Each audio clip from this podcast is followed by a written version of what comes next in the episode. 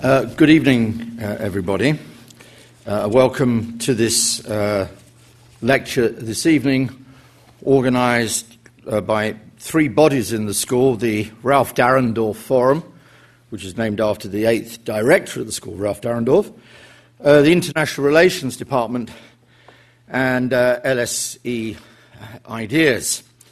Um, the public lecture this evening is organised on the occasion also of the publication of Russia's foreign policy, Ideas, Domestic Politics and External Relations, a collective volume co edited by LSE academics Dr. David Cadier and Professor Margot Light, to which uh, Dr. Trenin, who I'll introduce in a moment, has contributed a chapter. I'm told by Palgrave that they're selling it at half price outside. That still makes it £32. So if you want to borrow a bit of money off me, please don't ask. Um, I should actually say who I am. I'm Professor Michael Cox Cox from uh, LSE Ideas, which I chair, which I'm sure many of you know. There could be, however, no more important topic to be discussing at the moment uh, than Russia, what is happening in Russia internally, domestically, what is driving uh, Russian foreign policy, what are the, and is, are we actually, as some people claim, uh, in the middle of a new Cold War, or is it even more dangerous than the, than the old Cold War, as some have even argued? Perhaps we should go back to the Cold War, it was a good deal more stable, some would even argue. And I can't think of anybody better to reflect on these questions, to ask the right questions, and hopefully answer them than Dr. Dmitry Trenin, who's director of the Carnegie Endowment for International Peace in Moscow, the endowment he has previously been a senior research fellow at the NATO Defence College and a fellow at the Institute of Europe. And prior to 1993, in this sense, Dmitry has unique experience. He served or had served in the Soviet and Russian armed forces, including participation on the staff for US Soviet nuclear talks in Geneva and also teaching for War Studies Department of the Military Institute, I, I assume within Moscow. Uh, Dmitry chairs now today the Foreign and Security Policy Program. He's the author of several books, including Post Imperium, A Eurasian Story, A Solo Voyage, it's in Russian, Getting Russia Right, Central Asia, Integration and Identity, and many, many other things. Yesterday morning, Dmitry gave a wonderful breakfast presentation thinking about Russian policy in, in Syria uh, a wonderful discussion, and we wonder, it's great to have Dmitry here this evening to reflect maybe more broadly on the topic of Russian foreign policy as an exercise in nation building. Just one little bit of business, if you could all turn your phones off, because I haven't turned mine off yet. I've just remembered. So if you could all turn yours off so we don't get any interruptions, that would be wonderful.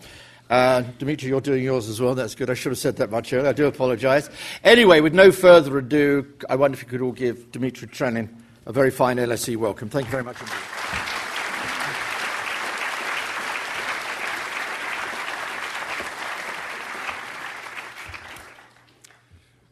Above all else, uh, let me say I'm very happy to be here with you tonight.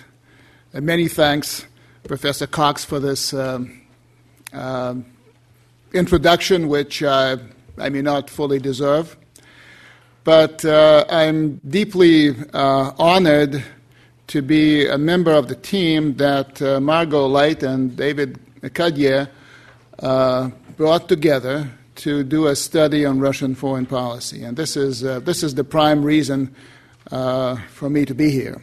So I really would want to recognize their great effort herding cats of different nationalities and uh, producing what I think is a very, very good and insightful book, apart from my chapter, uh, that is um, that I think is, is, is, is a contribution to understanding what uh, sometimes is believed to be uh, too difficult to understand. Um, I've been asked to talk about um, a subject which uh, is, uh, is, is, as far as I know, has not been researched very well. Most of my colleagues uh, maintain that uh, Russia's foreign policy, especially under Putin, uh, is um, a tool, just a tool, of uh, regime preservation. So, what Russia does abroad basically has one big reason, and one big reason only to keep the uh, current leadership of the country in power. And, and stumbling from one crisis to another, they uh, divert the attention of the people toward Russia's successes or successful management of crises and uh, keep themselves in office. Well, as someone who is studying foreign policy and has some healthy respect for those who study domestic politics, I politely disagree. I think that uh, Russia's foreign policy clearly has a, a long tradition of uh, uh, pursuing various objectives uh, in various parts of the world. But uh, to return the compliment to my uh, colleagues on the domestic side, I've chosen this topic, and I will talk about Russia's foreign policy as uh, as an instrument, as a way of nation building uh, in uh, post imperial Russia. So let me, um, let me open with, um, uh, with one thesis. If uh, Putin's, Vladimir Putin's uh, legacy is, if he were to be analyzed as a, as a leader today, uh, his achievements, accomplishments, uh, his ambitions. I think you would uh, probably agree with me if, uh, if I say that uh, there are two things, two very important things that he really cares about. One was uh, to keep Russia in one piece, and two was to elevate Russia to the rightful position, as Putin sees it, as the Russian political class sees it, as the bulk of the Russian people see that, uh, to the rank of the world's great powers.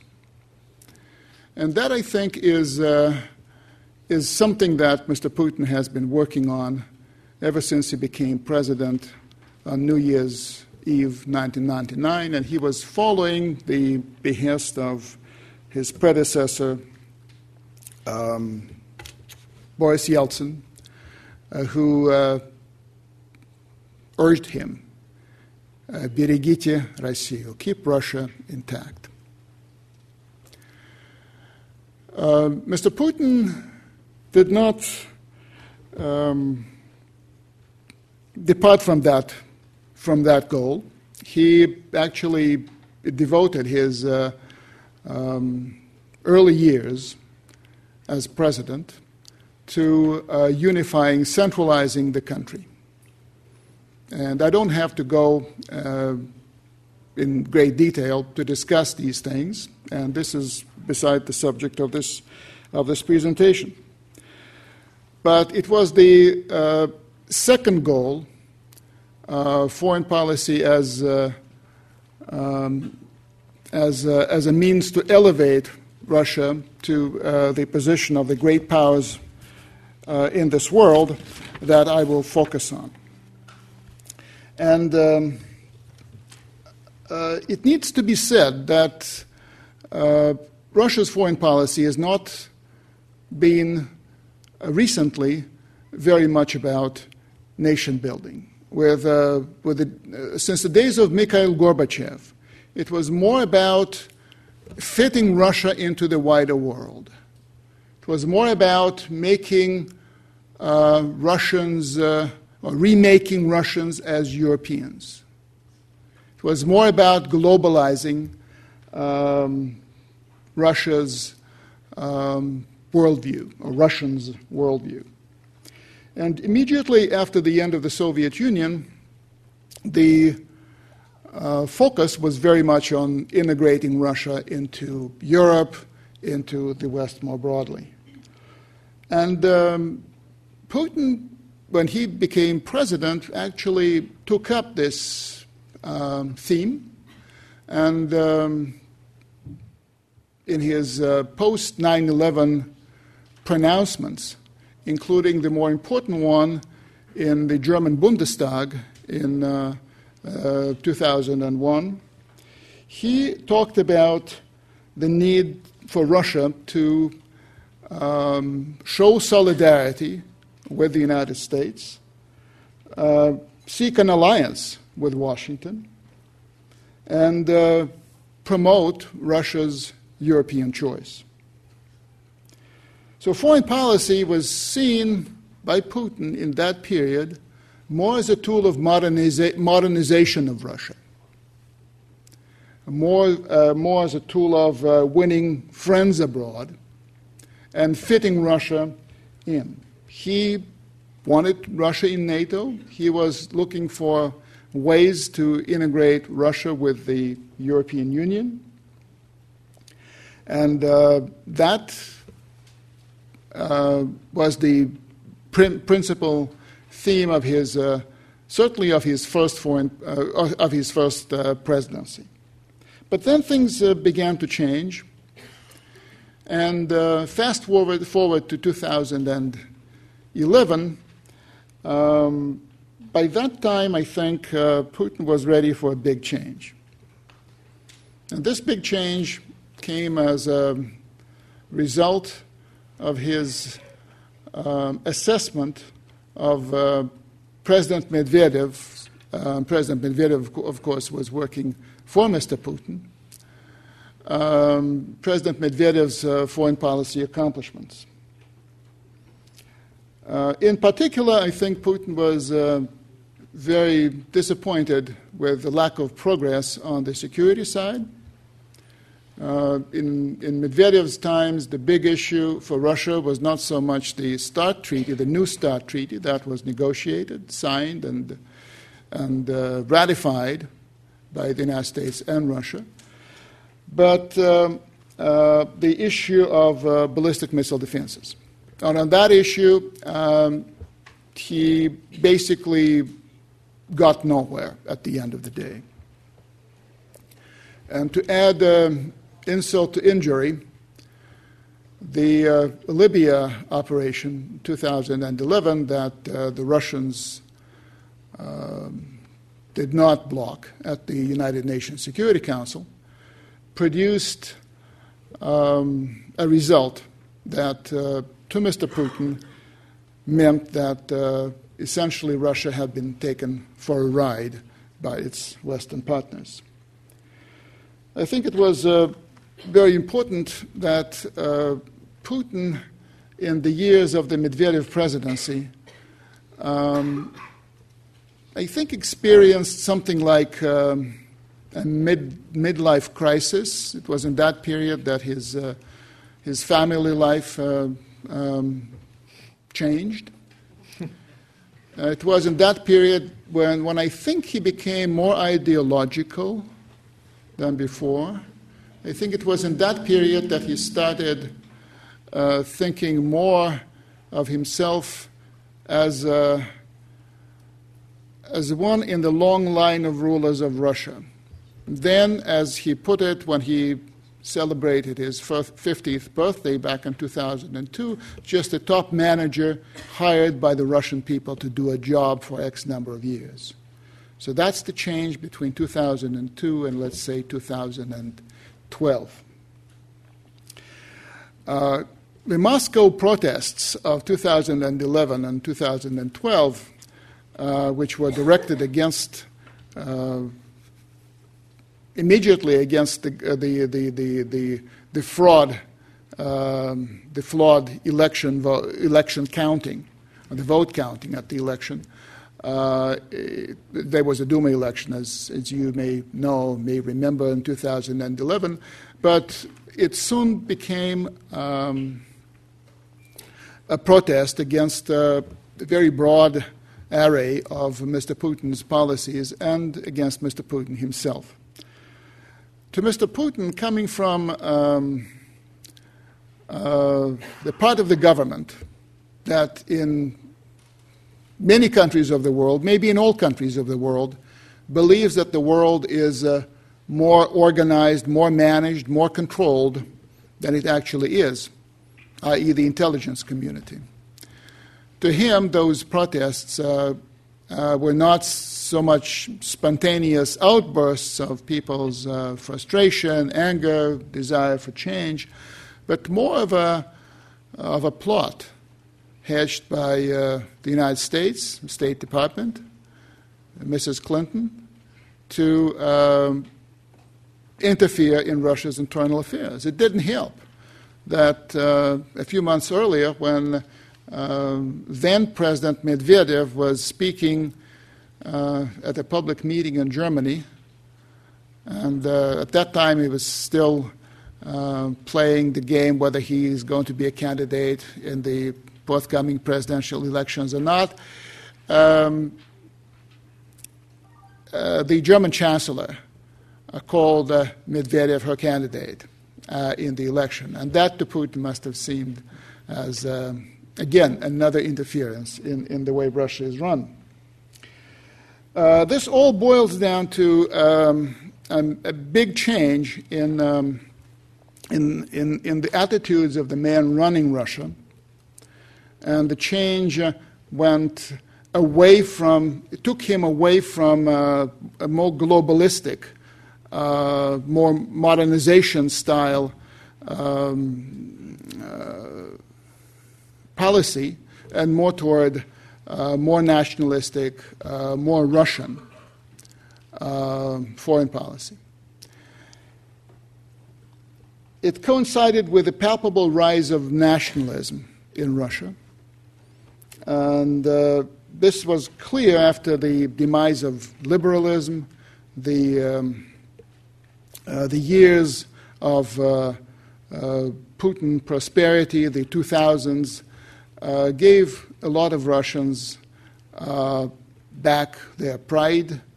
Uh, to some, it was more than pride, it was uh, reassertion of uh, uh, their, their power and, and, the, and the position that their country should, um, should command in the world.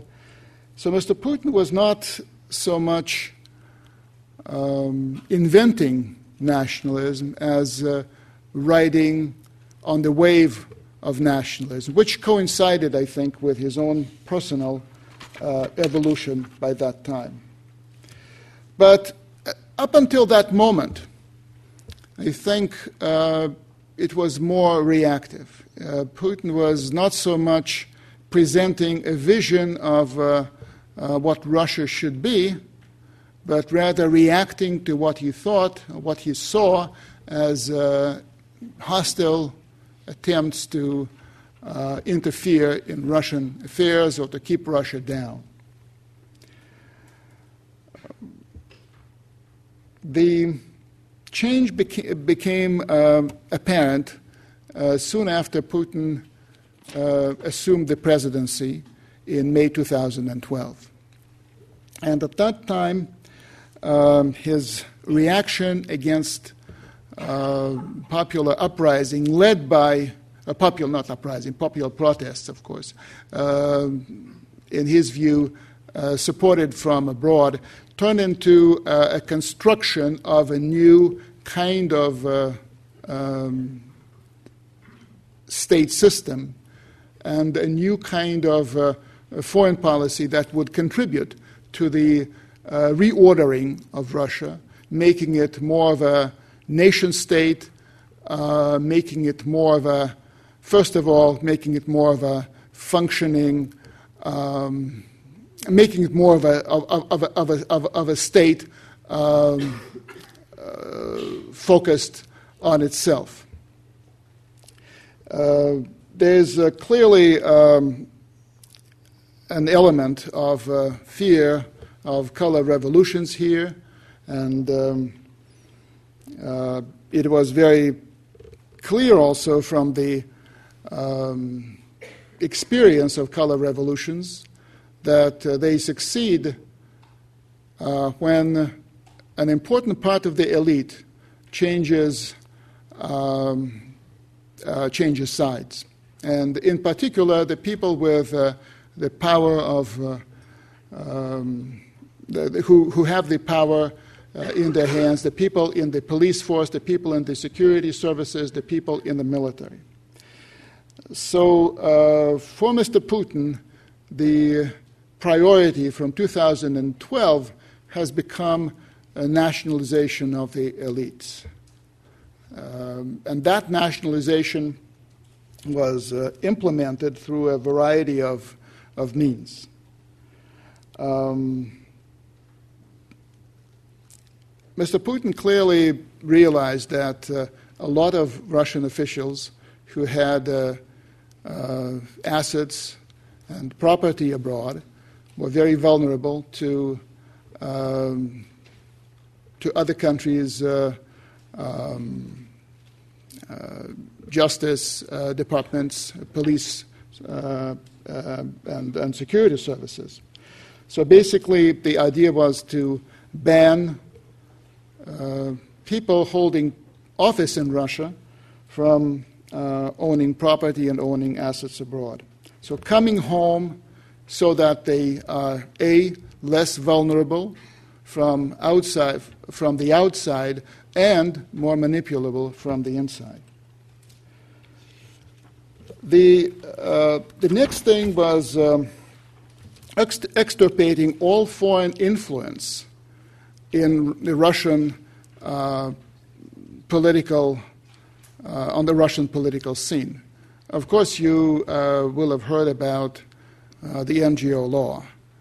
And this is uh, um, clearly an example, a very major example of how um, Mr. Putin and the Russian government decided to move against the uh, for any foreign influence on, um, uh, on, on, the Russia, on Russian domestic politics. But let me also add that uh, this drive went farther.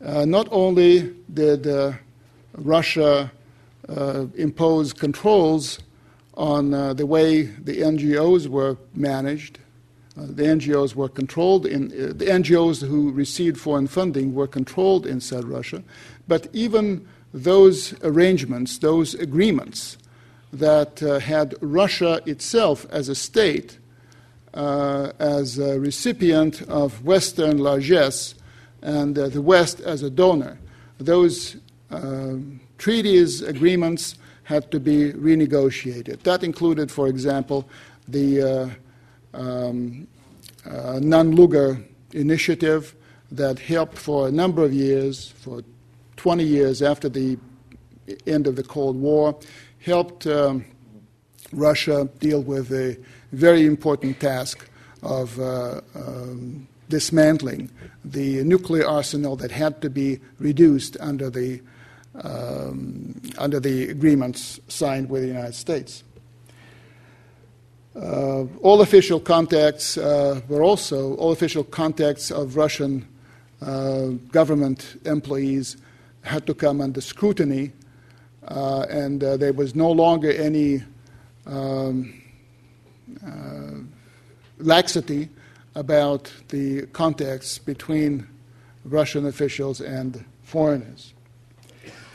Um, the concept of one world, of which Russia, where Russia was part of this global system, was replaced by a concept of Russian world.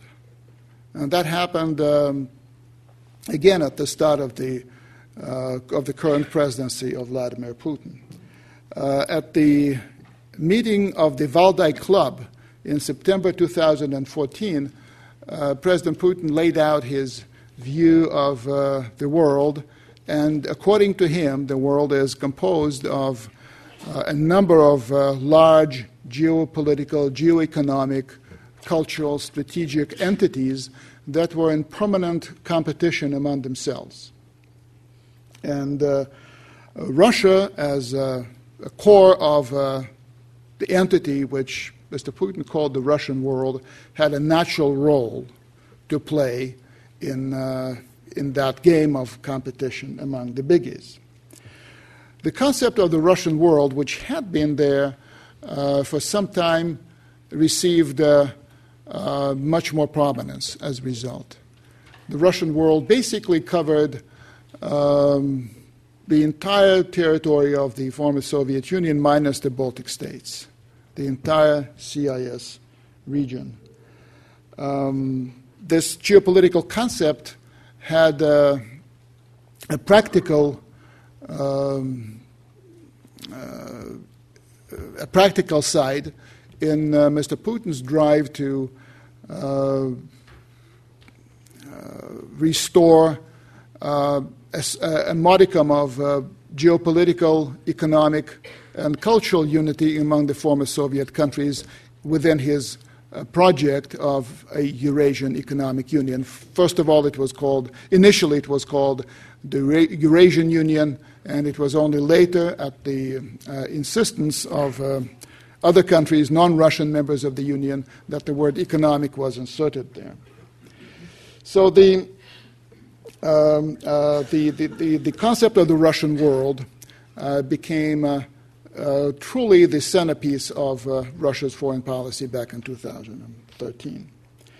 Um, the event, which is, uh, or rather, the, the, the scandal that uh, used to be um, headline news for months uh, and is now more or less forgotten, was another important milestone in the way toward uh, Russia asserting not only its geopolitical um, uniqueness and its geopolitical um, uh, its, its, its special geopolitical role, but also uh, its, its own values, which were not uh, fully consonant with the values of uh, modern day, uh, present day Europe. I'm referring to the Pussy Riot scandal of 2012. Uh, that was uh, an important milestone, again, in, uh, in Russia's official attitudes toward Europe and more broadly the West. Uh, and uh, I would not want to un- underestimate the importance of that change. For a long time, for decades and centuries, essentially, Europe was seen as both a mentor and a model by generations of Russians. And now came the moment when the Russians, at least the official Russians, and those associated with them, looking at Europe, came to the conclusion that Europe had gone too far and that Russia would not follow Europe. That indeed, European, modern European values with regard to the family, uh, with regard to uh, uh, primarily with regard to the family, but also with regard to the uh, to issues such as sovereignty, uh, were too um, liberal and inappropriate for a country like Russia, and maybe also bad for Europe. And that change was clearly very important. Another important change, again, uh, that happened at the same time was uh, a revision of uh, post Soviet relationships with the neighboring, with the neighboring countries. Putin made a, a memorable statement, which in 2013, which he repeated several times since, and that statement was referring to Russians and Ukrainians as one people. And that was a totally different concept from the one that uh, had been there before.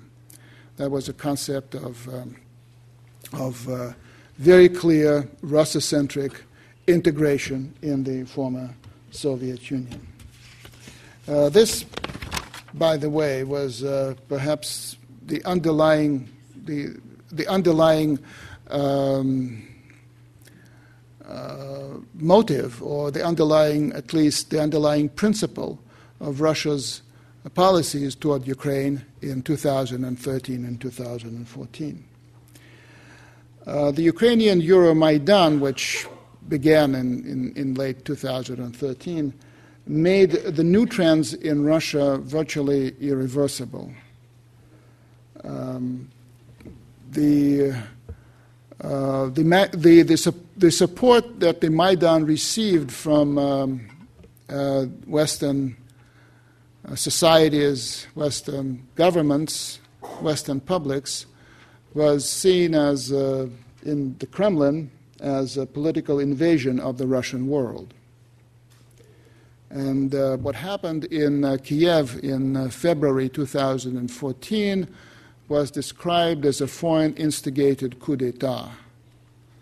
And this basically uh, illustrates the new vision of, uh, uh, of the West by, by Russia. what happened in Kiev since the uh, coup or the, the revolution uh, in Kiev uh, was seen as the triumph of the worst enemies of Russia, if you like, Western Ukrainian nationalism on the one hand, and pro Western uh, Ukrainian uh, trends of pro Western uh, Ukrainian politicians and those who supported them uh, both uh, forces uh, were clearly interested in building a Ukrainian state, Ukrainian nation, separate from Russia and as part of Europe, or to many of them as part of the Euro Atlantic world. Um, Russia's own policy, however, uh, which uh, uh, toward Ukraine at that point, um, was built on uh, a very clear uh, preference for uh, the existing regime eventually leading uh, Ukraine toward the Eurasian Union. It's a, it's a good thing that this policy, in my view, that this policy has not worked. Uh, Russia would have been much worse off uh, with Ukraine as part of its realm for a number of reasons. Um, I think it's, uh, it's a good thing that Ukraine is no longer Russia's problem. But uh, this did not come without very severe uh, losses and, uh, and, uh, and uh, momentous developments which led to the rupture of Russian relations with the West, led to a new confrontation with the United States, new alienation from Europe, which since 2014 has become official. I, so, as someone who has taken part in the Cold War, I don't think that the analogy between the period we are witnessing today, or living through today, and the period of the Cold War makes a lot of sense. Uh, not that there is uh, no political alienation, not that there is no military um, standoff, now more to the east. Uh, but I think if we accept the analogy of the Cold War, uh, unwittingly we expect things to run the way they used to run during the Cold War. And the environment in which we operate today has uh, changed beyond recognition. So, in my view, the situation today maybe as bad as it was uh, during some periods of the Cold War, but it's bad in a new way. And it's bad in another way. And I think we need a new concept to deal with what we have now, rather than to borrow the concept from the past. Um, but as I said, Russia's own policy toward Ukraine suffered a huge defeat as a result of Euromaidan. And um, things were getting, from the Russian, from the Kremlin standpoint, things were getting uh, pretty bad. And um, the operation in Crimea, which I think had been um, planned and as part of contingency planning for years before the event, uh, allowed Mr. Putin to basically uh, secure victory out of the jaws of defeat in Ukraine. And uh, by acting boldly, um, swiftly, he received wide, genuine support among the Russian people. And that became the founding stone of this new uh, nationalism, if you like, in Russia. So I would posit to you that uh, Crimea marks a major change. Things have been getting to that for years, and I've been trying to, to explain it. But Crimea turned what Marxists used to call, and Hegel used to call, uh, quantity to quality. It was a qualitatively different situation after Crimea. Uh, a genuine festival of Russian patriotism, call it nationalism, uh, cemented a very new relationship between the Kremlin and the Russian people, and uh, cemented a very different view of, of uh, Russia by the Russians. It doesn't matter very much that the other project, the Novorossiya project, uh, fell flat uh, and was never really implemented. But um, uh, Crimea and the conflict in, in eastern Ukraine led to a major reorientation of a large number of Russian people, so that the majority that exists today, I would posit to you, is, uh, is not a transient fact. This is uh, something that is going to last for a period of time. So it's uh, a lot of people who thought that Putin's uh, popularity in the mid or high 80s would be a short lived um, period have been disappointed. Uh, but of course, they were helped, Putin was helped very much by the sanctions that followed uh, Crimea and Donbass. Um, it's interesting to, um, to see uh, so many people who, before Crimea, um, thought of themselves as uh, Ivans and Marys and Dimitri's and others, um, beginning to think of themselves as Russians. Uh, and the sanctions helped a whole lot in pulling them, getting them, assembling them together, and uh, rallying them around uh, the Kremlin. Um, it's interesting, a senior government official uh, once said privately to me that uh, had there been no Crimea, in 20 years' time, Russian middle classes in the major cities around the country uh, would be uh, essentially cosmopolitan. And now there's a chance that they will become uh, Russians and see themselves as Russians. Um, people have been praying uh, when sanctions were imposed that they remain in place until 2018, the date of the next presidential election in Russia. Um,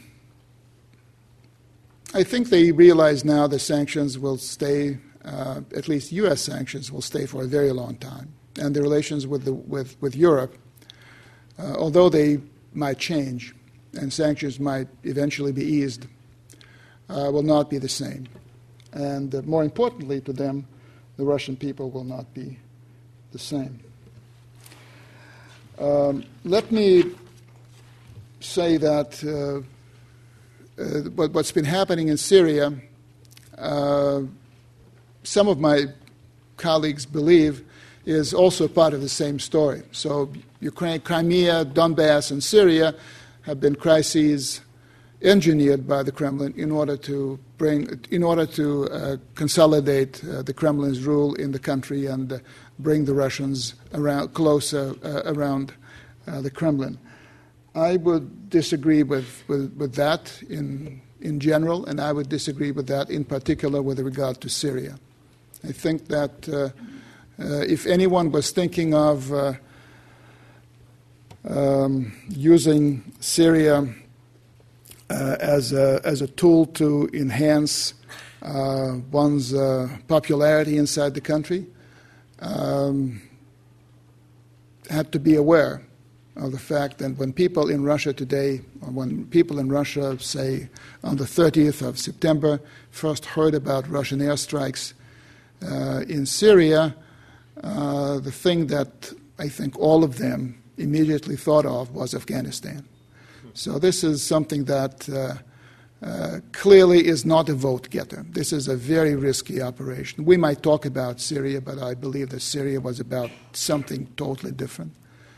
Syria was about um, saving um, Bashar al Assad from um, an imminent defeat and saving him not because he is a fellow authoritarian leader, but because he is one of the uh, forces who are combating uh, jihadis in that part of the world. And the jihadis, whatever their affiliation, uh, include a number of ex uh, or, or, current Russian citizens or citizens or ex citizens of the former Soviet states, which uh, makes the objective of the Russian operation in Syria very simple to have as many of those people killed. It's not so much uh, a war to win, it's a war to kill. And in order to have somebody killing them, Russia is supporting Bashar al Assad, Russia is supporting the Iranians, Russia is supporting Hezbollah, and Russia is supporting the Kurds in Syria. Again, we can talk about Syria. Uh, again, let me. Um, let me conclude. I, I think that uh, I should be concluding uh, shortly. Um, there's nothing very special about post communist Russia turning nationalistic or patriotic.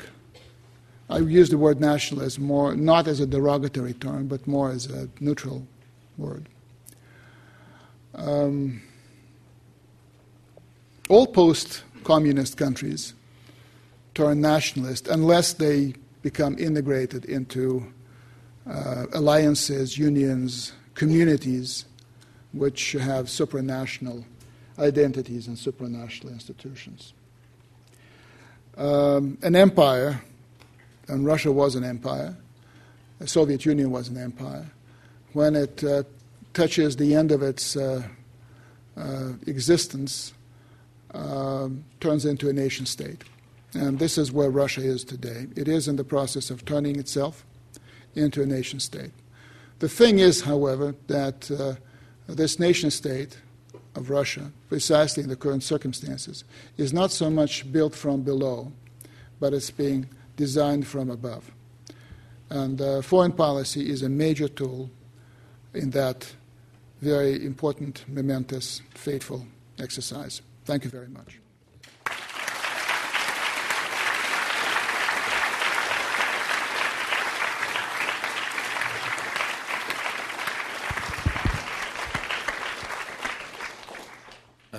Thank you very much, Dimitri, for that detailed analysis. Uh, I think there can be quite a lot of questions. A lot of hands have already gone up. I'll take two at a time. Uh, there's a chap there, and there's a chap in the middle. Could you swing into the middle there? Yeah. Just hold on a second. Could you get that microphone over now? Yeah, please. All right. Okay. So, could you just yeah, just say who you are. Political affiliation, okay. height, and weight. No, just yeah. who you are. That's all we need. Don't need any more than that. Okay. Um, my name is Jamil. I'm work, um, studying um, an MSc in uh, EU politics.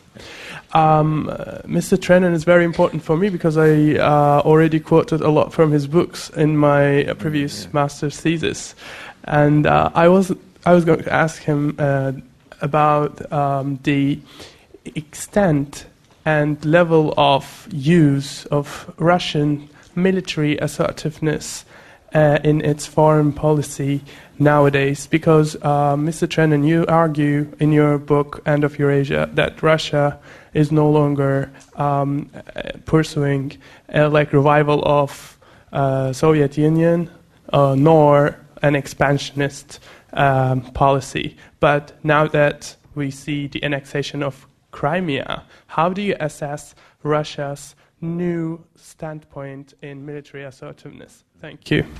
Hold on, let me take that one. I think he's asking you to revise your views from a previous book. I think. Uh, who? Yeah, please tell us who you are. Yeah, just. Quickly, uh, Thank you. My name is Lincoln. I'm a student of War Studies at King's College London, and I was um, I had a question for you. In recent months, we've seen several developments. Uh, we've seen the war in Donbass partially de escalate. We've seen Russia make overtures towards Ukraine and sign an economic agreement that extends gas export until March 2016. Um, you disagree, but some say that Russia's involvement in Syria is in order to force dialogue with the West, which it has done successfully to some extent. Um, the confrontation of the West and with Ukraine is certainly not over, but do you believe, to any extent, that Putin is attempting to end it? Thank you. The question being is, is, is there going to be dialogue? Is that your question? Is it in Putin's intentions to prolong yeah. the conflict in okay. whatever way, or, or to use it trying yeah. to end okay. it? Yep. So, one about R- Russian military assertiveness and one about negotiation, I suppose. Dimitri. Well, I think that uh, Russia is uh, now it's a very interesting moment. Russia is uh, waging um, its first U.S. style war. It's something that uh, Russians have never done. They normally would uh, go in with tanks, supported by the infantry. And they would uh, occupy territory and sustain losses. Now they are attacking with air power, naval power, um, shooting, not being shot at, killing, not being killed, and supporting other people on the ground. This is U.S. style to me. Okay. Mr. Putin, um, and that, that's important because uh, Mr. Putin is presiding over a nation which can take some losses, even in a secret war, but only so many losses.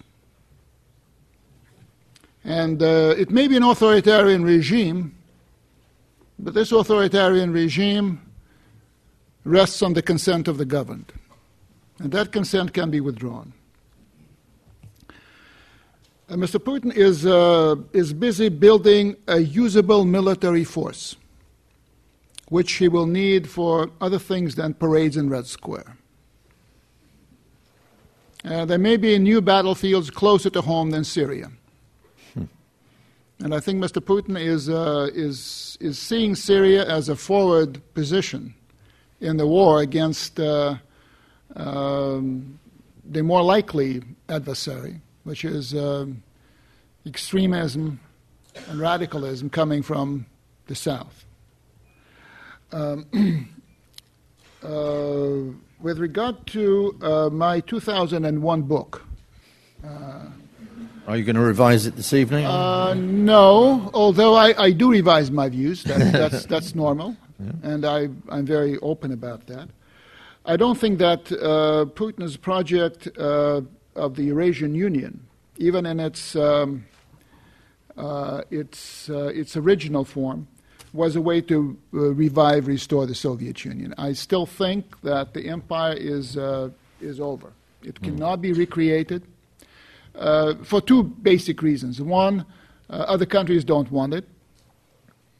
Uh, Belarus and Kazakhstan have not have not recognized uh, incorporation of Crimea into the Russian Federation. And that, that, that speaks volumes about how Russia's closest partners view their big neighbor. But Russia uh, is not going to pay for it. You, an empire is an extremely uh, costly project. Uh, Russia will not do that. So I don't. I see zero um, possibility for any sort of an empire today. Uh, and I don't think that uh, expansion is the name of the game. I think that Putin was acting in Crimea under a very special set of circumstances that cannot be repeated anywhere else. So I I've always been telling my Baltic friends that uh, they are beyond the pale and they should be very relaxed about uh, Russia. Russia is not going to gobble them up. Uh, and the and Donbass, I think, is a case in point. Uh, Donbass, um, whatever happens there, is not going to be part of the Russian Federation. Uh, with regard to um, the second question, uh, I think Putin is he tried to be, and, and I, I, tried to show that in my, in my introduction, he tried to win recognition for Russia uh, by being Mr. Nice, by being helpful to the United States after 9 11, uh, by under Medvedev or with Medvedev as, uh, as president, by essentially allowing the West to do something in Libya that the West terribly wanted. Uh, but having uh, decided that uh, he was getting no traction with being Mr. Nice, he kept the objective, but he changed the means. And he is trying to do the same, achieve the same objective by being Mr. Nasty. He's basically making Russia in Syria an indispensable part, an indispensable power. And it was graphically shown by by his visit to, uh, to Washington, D.C., and his, uh, his meeting with Obama. American presidents and their advisors view any meeting of their boss or of the president uh, with a foreign leader as some kind of a, of a favor uh, bestowed on others as a, as a reward, essentially. Mr. Putin had nothing to be rewarded for. So the meeting uh, was not uh, on the president's agenda, the U.S. president's agenda, and uh, none of his advisors uh, were suggesting that, even though the two would be in the same town the same day, that Obama sees Putin. But Putin, by engineering military buildup in Syria just before the UN Assembly meeting, basically made it impossible for Obama not to see him would have been totally irresponsible of a serious Western leader not to see someone who is doing something which might, you know, affect the fate of a region. Uh, and uh, so Putin forced his way through to the, to the negotiating table with Obama. And this is what he is doing also in, in Syria by inserting himself into the, into the fray, into the war, and making the United States talk first about deconflicting and then about coordinating, and then maybe about cooperating. It's not to divert the attention from Ukraine, it's something more fundamental. And that's the new way. So, sounds like he's got a strategy, even if nobody else does. Uh, a there's a woman here and a woman behind. Yeah, please. Yeah. Um, dark hair, yeah. yeah. Say who you are, please. Uh, my name is Lydia. I study at Moscow uh, Institute of International Affairs. Uh, first, uh, my par- you were the teacher of my parents at the Mi- Military University of Minister of Defense. They say hello. and uh, so the question: uh, Do you think that Russia as a whole and Russians' foreign policy will change significantly when Putin's successor comes? Okay, uh, and then somebody in front. Yeah, yeah, please, yeah. Hi. Um, I recently wrote my dissertation on Russia's um, how the Crimean annexation has impacted Russia's sort of supposed hegemony in Central Asia, and I wrote, read some of your and referenced some of your work on um, remittances in Central Asia. Um, how do you feel um, the more nuanced as- aspects of Russian foreign policy? So, with the economic um, Eurasian, Eurasian economic Union. Um, how have they used the sort of the visas access in Central Asia to sort of put forward their ideas? Okay.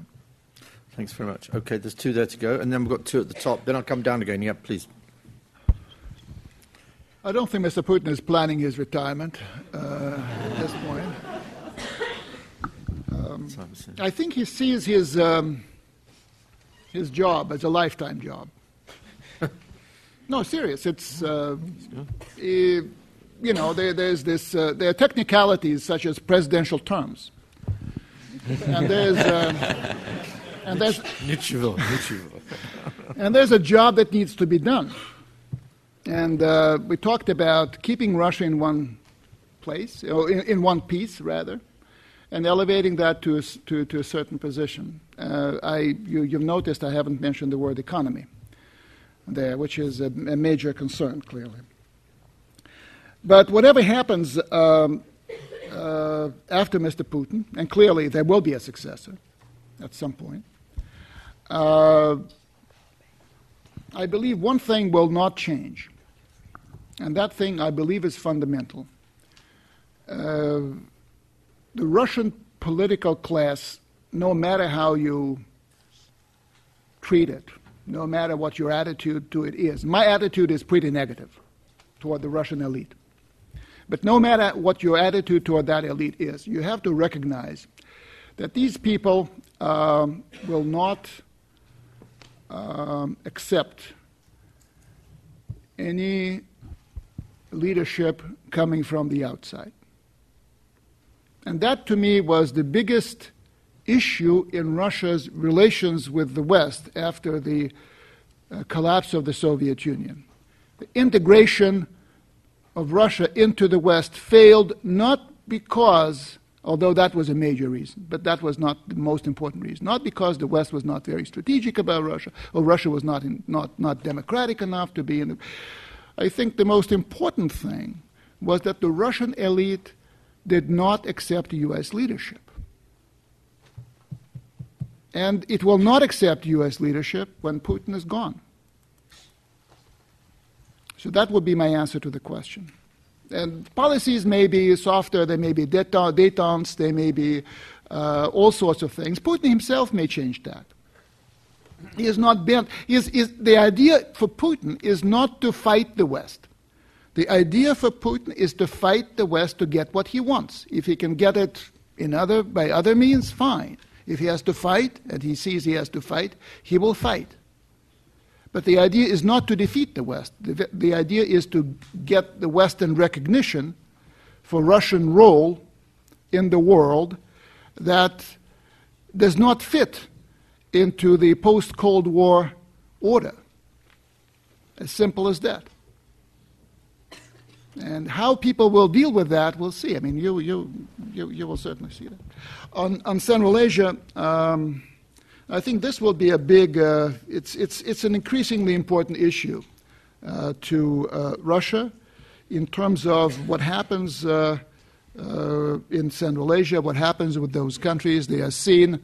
Uh, people will not talk about it. It's very very freely for very obvious diplomatic reasons, but this is the soft underbelly of Russia. You have 7,000 kilometers of a border with Kazakhstan, and borders uh, essentially there are no uh, barriers, effective barriers that would keep the bad guys off between, uh, say, uh, southern Siberia and Afghanistan, and that's that's that's the problem.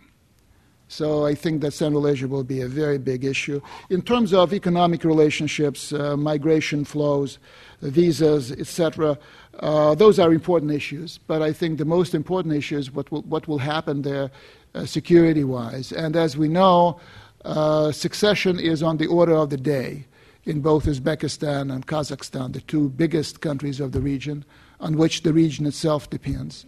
And I wish them well. I wish both the Uzbeks and the Kazakhs to manage their successions well because Russia's own security depends on that.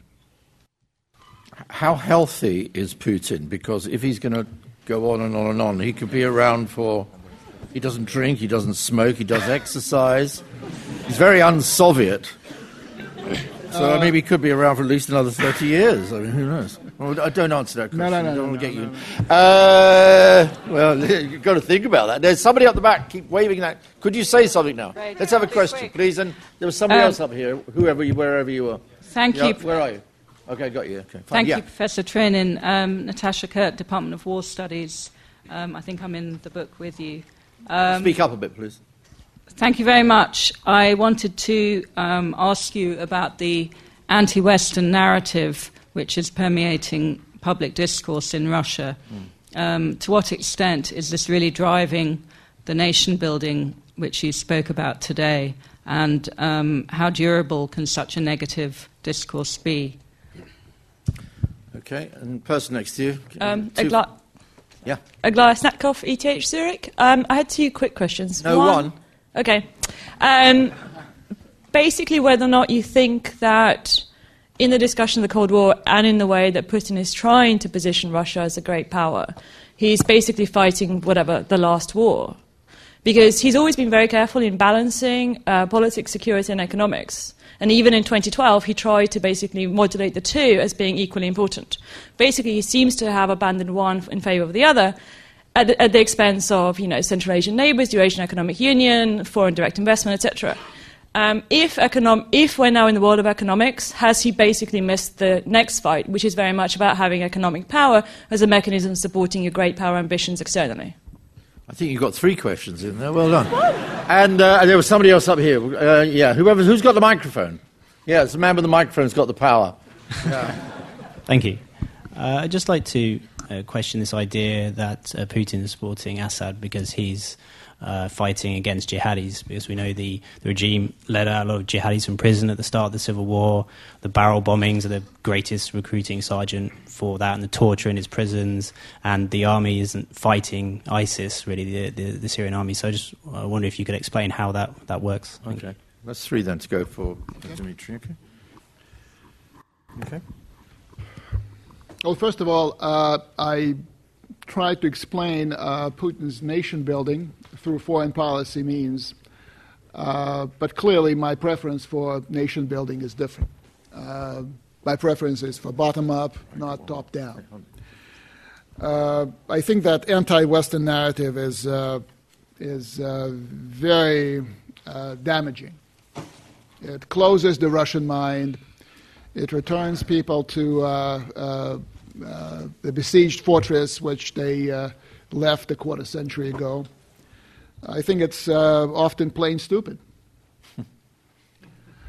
um, the good thing about that is, the, is that a lot of people accept criticism of Western policies, but this does not extend to uh, uh, non political areas of, uh, uh, of, of, life. For example, uh, I've just seen that uh, uh, Russian films, and I, this is not something I'm very proud about, but Russian films have done very badly in the last, uh, during the last year. Most box office returns in Russian cinemas actually went to American films.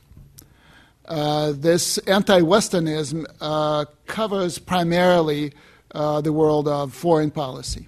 Domestic politics of Western countries are not an issue.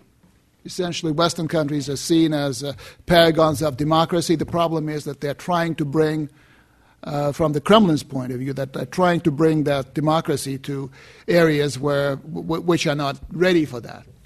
And that, that, that's, that's the issue. Mm.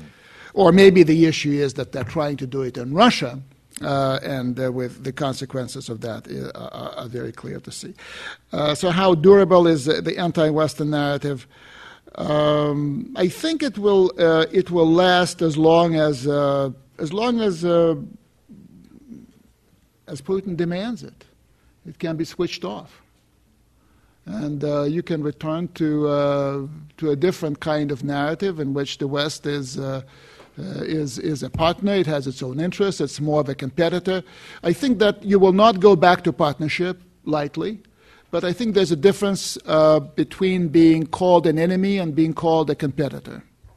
And I think we will be go- going more to the competitor slash uh, partner in certain circumstances at some point. And even today, um, they uh, on, on, on Russian television they um, they're very happy when uh, the U.S. and Russia are talking Syria, talking deconflicting in Syria, and, and other such issues. Um, is Putin fight? Yeah, I, I, think that uh, I, I, mentioned that uh, economics is not part of Mr. Putin's, um, not, not at the top of Mr. Putin's agenda. I still remember very vividly his conversation on television with uh, finance minister, former finance minister by that time, Alexei Kudrin and Kudrin, uh, you, you, know, there are these uh, town hall meetings, uh, if you like, uh, with Putin talking to a group maybe as big as yours, uh, and with people phoning in or, or, you know appearing on the video from across the country, and he does it for four or five hours. Um, and all sorts of questions uh, come up, and all sorts of people, very important, very senior people like you here, uh, are you know raising questions, and more than questions, they make uh, sometimes they make statements. So Mr. Kudrin was sitting in the front row, and he before he asked the question, he he. Um, went, went on for a few minutes discussing his plans for Russian uh, economic reform.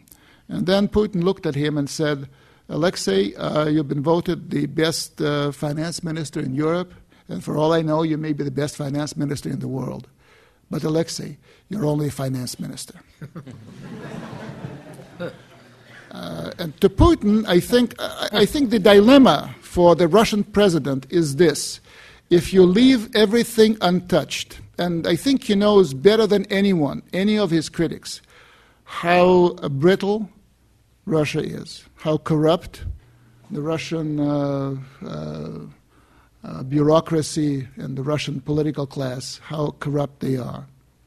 There's no question. He, know, he, he knows the details. We don't but he does, and that's that's how he rules the place. Uh, but uh, if you leave every, anything, uh, if you leave everything untouched, you will be on a slow and terminal decline eventually. But if you try to do something, mm. and if it goes wrong, mm. then you lose everything. and eventually you lose uh, the country. And very soon. So that's, I think that's the dilemma that, that, that he's facing. Uh, the jihadis, uh, I don't think that the Russians, and uh, after a while, they stopped making, uh, uh, they, they, they, stopped appearing that, uh, that they only were fighting ISIS. They, they're fighting all jihadists. For, for, for the Russians, for the Russian military and the Russian political leadership, uh, moderate opposition uh, sits, is, sits in uh, places like Doha and Cairo and sips coffee or tea. The people who fight on the ground, uh, anything but moderate. And uh, whether they are, their affiliation is with ISIS or, or, or uh, Jabhat al-Nusra or uh, Jaish al-Fatah or Sham or whatever it is. It, it, it's to the people uh, in the Russian leadership that makes little, little difference. They may be reaching out to uh, the FSA, the Free Syrian Army. They may be pounding them a little bit so that they are softened up to sit down with Bashar al-Assad and discuss the future of Syria. Uh, but uh, essentially, it is, uh, uh, as I said, it is uh, an operation in support of the people who the Russians believe are the only um, uh, fighters on the ground against extremist forces in Syria, no matter what those extremist forces' affiliations are. Okay, I've got two now. One here and one here. If you could ask brief questions because there's a lot of hands gone up. So, Hi, uh, yeah, Ben Sharpler, sixth form student. Um, you, uh, do you think that there's a high risk that alienated countries in the EU, such as Greece, could turn to the Kremlin? Could Greece turn to the Kremlin? Okay.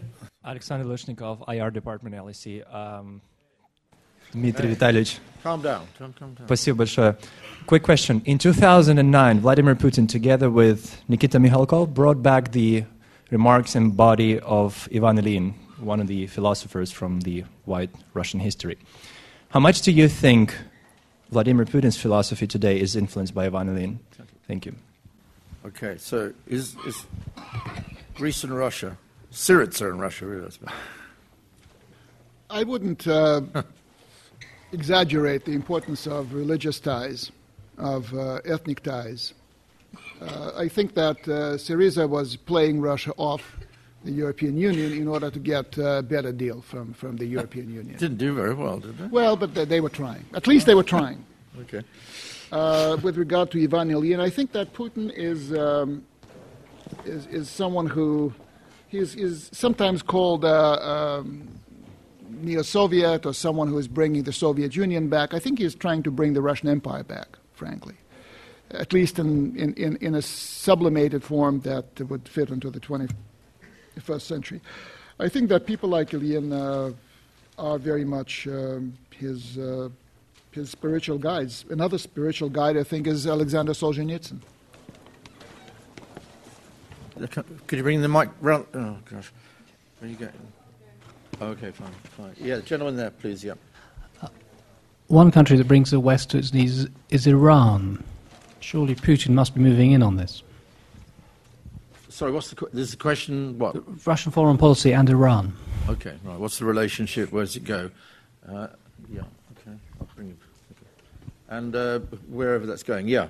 Um, my name is Alessandra yeah. yeah. Rognoni. I'm a student at King's College. My question is about the Caucasus, and in, in specific, what role did did the crisis in, in Georgia in 2008 play in shaping Mr. Putin's view of foreign policy? And about the North Caucasus, how to reconcile the Russian war concept uh, um, with the situation in the North Caucasus, which, for example, in a report by uh, International Crisis Group has been defined as the inner abroad. Okay. Could you push it forward here to Peter? Put your hand up, will you? Yeah. I'll, tell, I'll tell you a third one. Yeah. Thank you. Thanks, Mick. Uh, Pete Duncan. Uh, actually, very similar. Um, isn't there a contradiction between the Ruski Mir and the whole Eurasian Union idea? I mean, what nation is being built? If it, is it the empire, then it's not a nation state, it's an empire. Thank you. Okay, so Iran, Caucasus, and contradiction. Okay. Um, Iran is a country that the Russians have known for, for, for, for, centuries, and the relationship has never been easy. One thing that every Russian uh, pupil learns uh, in, uh, in middle school is that the entire Russian embassy was wiped out in Tehran uh, in, uh, in the early 19th century. Uh, from the Iranian side, there's a lot of resentment over the fact that the Russians grabbed half of their empire and stuff like that. Russia and Iran are neighbors. Uh, they are allies today on Syria. I don't think that the Russians uh, will be uh, uh, will be pursuing their policy in the Middle East uh, in a way that that let me put it this way: I don't think that Russia is more than a situational ally of Iran. It would be very dangerous for Russia to be associated with uh, Shia countries, Shia regimes in that part of the world. And Russia finds itself in a somewhat uncomfortable position today in Syria by being an ally of Iran, a supporter of the Alawi, Alawite regime in Damascus, a supporter of Hezbollah, uh, and uh, having a semi alliance type relationship with the Shiite regime in Baghdad. This is something that's very, very uh, dangerous potentially. So the Russians are reaching out to Egypt. The Russians are in very intense uh, dialogue with Saudi Arabia, uh, with the United Arab Emirates, Jordan, Turkey, etc. So I think Iran is seen as, a, as an important country, uh, and uh, it will be treated seriously, but it's not going to be an ally of Russia. With regard to the Caucasus, um, I think that the Russian interest in Georgia has uh, has plummeted uh, since the 2008 war. Um, I think that they uh, feel comfortable now that uh, Saakashvili is uh, somewhere else. um, uh, but I don't think that they have uh, any plans uh, for Georgia or any special uh, interest in bringing Georgia closer to Russia. with regard to the North Caucasus, uh, the interesting thing in the North Caucasus is the revision of the terms of uh, the personal union between uh, uh, Mr. Putin and Mr. Kadyrov, which was the, uh, the, the, the, mainstay of, uh, of uh, Russian Chechen relations or relations between Chechnya and, and, the, and the Russian Federation.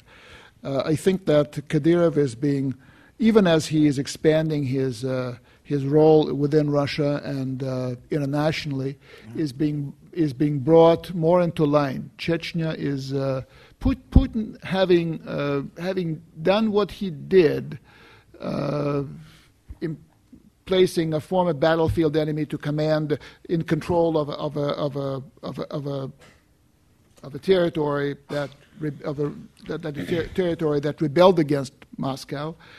Uh, Fifteen years later, Mr. Putin, I think, is uh, is trying to bring Chechnya uh, more substantively into the Russian Federation. So the idea of Chechnya being a, a, sep- a de facto separate state is being revised. And that's, that's an important and risky operation. With regard to, uh, to the uh, apparent contradiction between the Ruski Mir and, and the Eurasian Union, uh, I think that for Putin and for the leadership of Russia, there's not much of a contradiction. Russia is not Russia itself is not a Slavic country. Russia itself is, uh, to a large degree, Turkic, to a significant degree, Muslim. So if you have Russia, then uh, it's, it's not just your, you know, it's not Ukraine in that sense. I mean, Ukraine is, is, is, is also has a number of, uh, of, of, ethnic groups that are not Slav, but, but not as many as, uh, not nearly as many as, as, as Russia. So there, there's no contradiction. Rus, Ruski Mir is not an ethnic thing. I, I, believe it's, um, it was grossly uh, misinterpreted by Mr. Putin and used, uh, misused rather, uh, in the war in Ukraine. I think they, the idea in principle was, uh, I think, uh, a promising one to create uh, a modicum of soft power, to use it, uh, to. But it, it, the problem with, with Ruski Mir is that it could not have been run by a state. If you, if you want the state to run it, that's the end of, of the concept. It's not going to be soft power anymore. And, uh, and that, I think, is, is the real contradiction, not so much. For Putin, both Ruski Mir and the Eurasian Union were essentially geopolitical constructs uh, post imperial, uh, designed to give Russia a role in running this large geopolitical construct in Eurasia that he talked about in 2013 at Valdai. Hmm. I got uh, two two downstairs and then two upstairs. Who's got the mics downstairs at the moment? Yeah, where are we? Yeah. yeah. Uh, hello, my name is uh, Sergio Bjola, and I study uh, political economy at the European Institute. yeah. Yes, Thanks, sorry. Please, just quick question because um, we've got quite a lot of people. Yeah, yeah. you mentioned uh, that Putin associates many like adverse events within Russia with like uh, intervention of like state uh, of secret agencies from abroad. Um, how does that relate to his KGB past, and how do you think does his KGB past affect Russian foreign policy now? Okay, KGB, right. Do you give any weight to the argument that Putin himself is not that important and his only real skill is mediating between the Siloviki and liberals and, and keeping the show on the road as it is at the moment? Okay, and there's two at the top. One and then two. Yeah. Hi, uh, Anatoly, Central European University. You mentioned in the beginning that there are two objectives that Putin is having right now keeping Russia in one piece and reinstating its status as a great power. However, it seems to me that there is this almost religious belief in the Kremlin that those are not two consecutive goals, but the, the latter is rather the, the only viable means of achieving the former. So I was just wondering whether you share this opinion, whether you agree with this interpretation, and if yes, uh, why do those two have to be so con- connected to each other? Okay, there's one up here uh, Bernard Herrmann, it seems to me that Russia always has had a dual split personality in Europe and Asia. With the close relations between Russia and China, will the growth of the Asian self perception of Russia grow? Okay, and last but not least, there's a lady here. Please, yeah. This will have to be five questions. There you go. Uh, good evening. My name is Ksenia. Uh, I'm Russian. Now I'm studying at City University London uh, business. Uh, and uh, I know that Russia got a lot of opportunities and resources, uh, but the question is how we should rationally use these sources and opportunities to get the same level of economical development as there is at UK. For instance, or in the Europe, what sources can Russia use except, for instance, oil? Thank you very much. Okay. Mere five questions. KGB past, Putin's not that important. Is Russia schizophrenic, and what about resources? And, and if you can do that in three minutes. Okay. Okay. Uh, KGB, I think that, uh, and I mentioned that in my presentation, I, I think people in the uh, security slash intel services around the world tend to see the world as a, as a more controlled and more controllable space. And I, I think that this uh, Uh, this uh, also refers to Mr. Putin. Uh, his uh, KGB background uh, basically left him with, with, I think, a very unique view of, of the collapse of, of a country. He was present at the demise of East Germany, and that, I think, left. Uh, must have must have left a certain mm. mark um, in him, hmm. and he certainly wants that to uh, wants that prevented uh, in, in the case of Russia. Uh, is Putin important? I think he is important, and I think he is more than a manager of uh, various groups. Uh, although the groups uh, exist and they uh, or individuals that could be classified as members of certain groups, they do exist. I don't think that those groups um, form tightly knit communities. I think we're talking more about individuals who may belong to different groups at, a certain point. The Russian system is, is built in such a way that there's a need for a czar, and Putin fills that role. He's a czar. And that, uh, that says it all. You may be a, a, a more efficient czar, you may be a less efficient czar, you may be more enlightened, less enlightened. But uh, there's a difference between being a czar and being somebody else. Uh, with regard to um, um,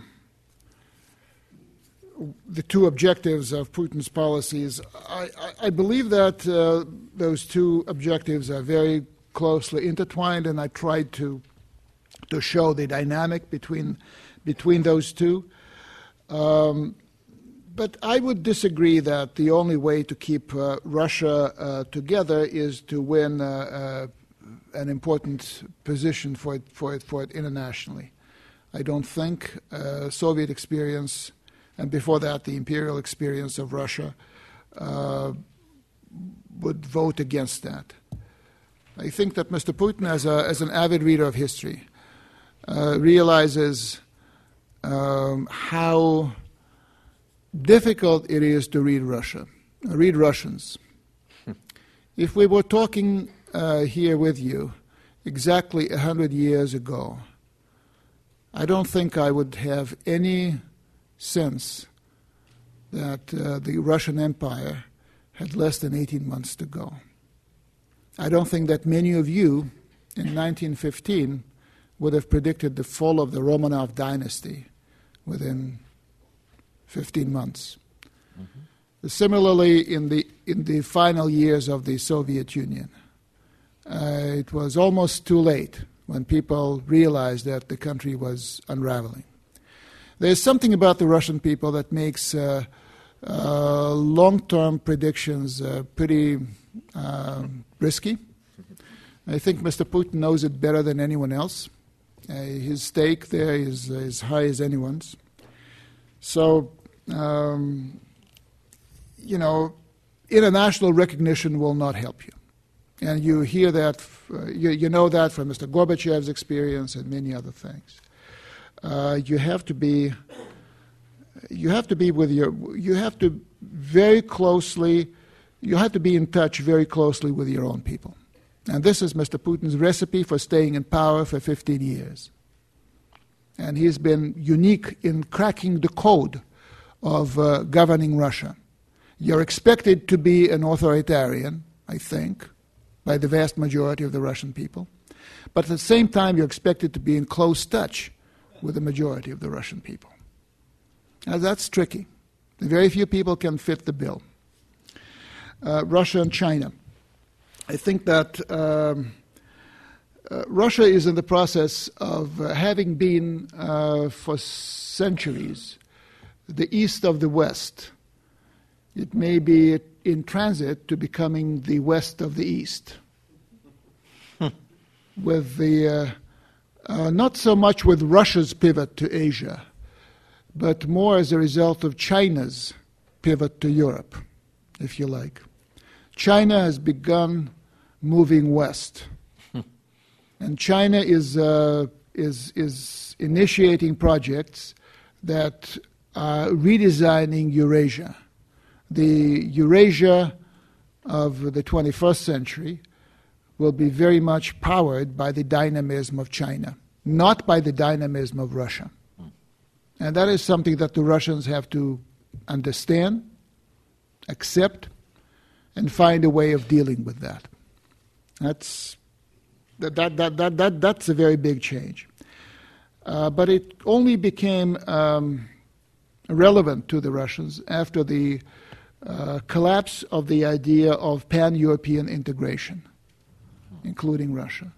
So, uh, in my uh, in my view, the uh, uh, the project of a greater Europe from Lisbon to Vladivostok is being replaced by the reality of a greater Asia from Shanghai to St. Petersburg. Um, that I think is, is something we need to think about. Um, rational use of resources. I think Russia's biggest resource is its people. And um, the government's uh, inability to use that resource uh, could condemn the present system. The present political economic system in Russia is unsustainable, in my view. And to make it sustainable, it has to uh, switch from oil and gas, which enriches a few people and does not require a few workers, to a system that prioritizes Russian resources, the, uh, Russia's real resources, which uh, are its, uh, its men and women. But I don't think we will be there yet for some time. Okay. I think we'll draw the proceedings to an end. Firstly, apologies to those who had their hands up. I try to bring in as many people as possible. You may have noticed. I'd like to say a very special thank you to the LSE stewards this evening. Uh, you've done a world LSE record. We've had about 21 questions, so thanks for all the hard work that you do. Uh, thanks to the Dahrendorf, uh, thanks to the International Relations Department. This has been a, a triple effort. Thank you to you for all your very good questions, but most important of all tonight, thanks to our very great speaker, Dimitri Trenin.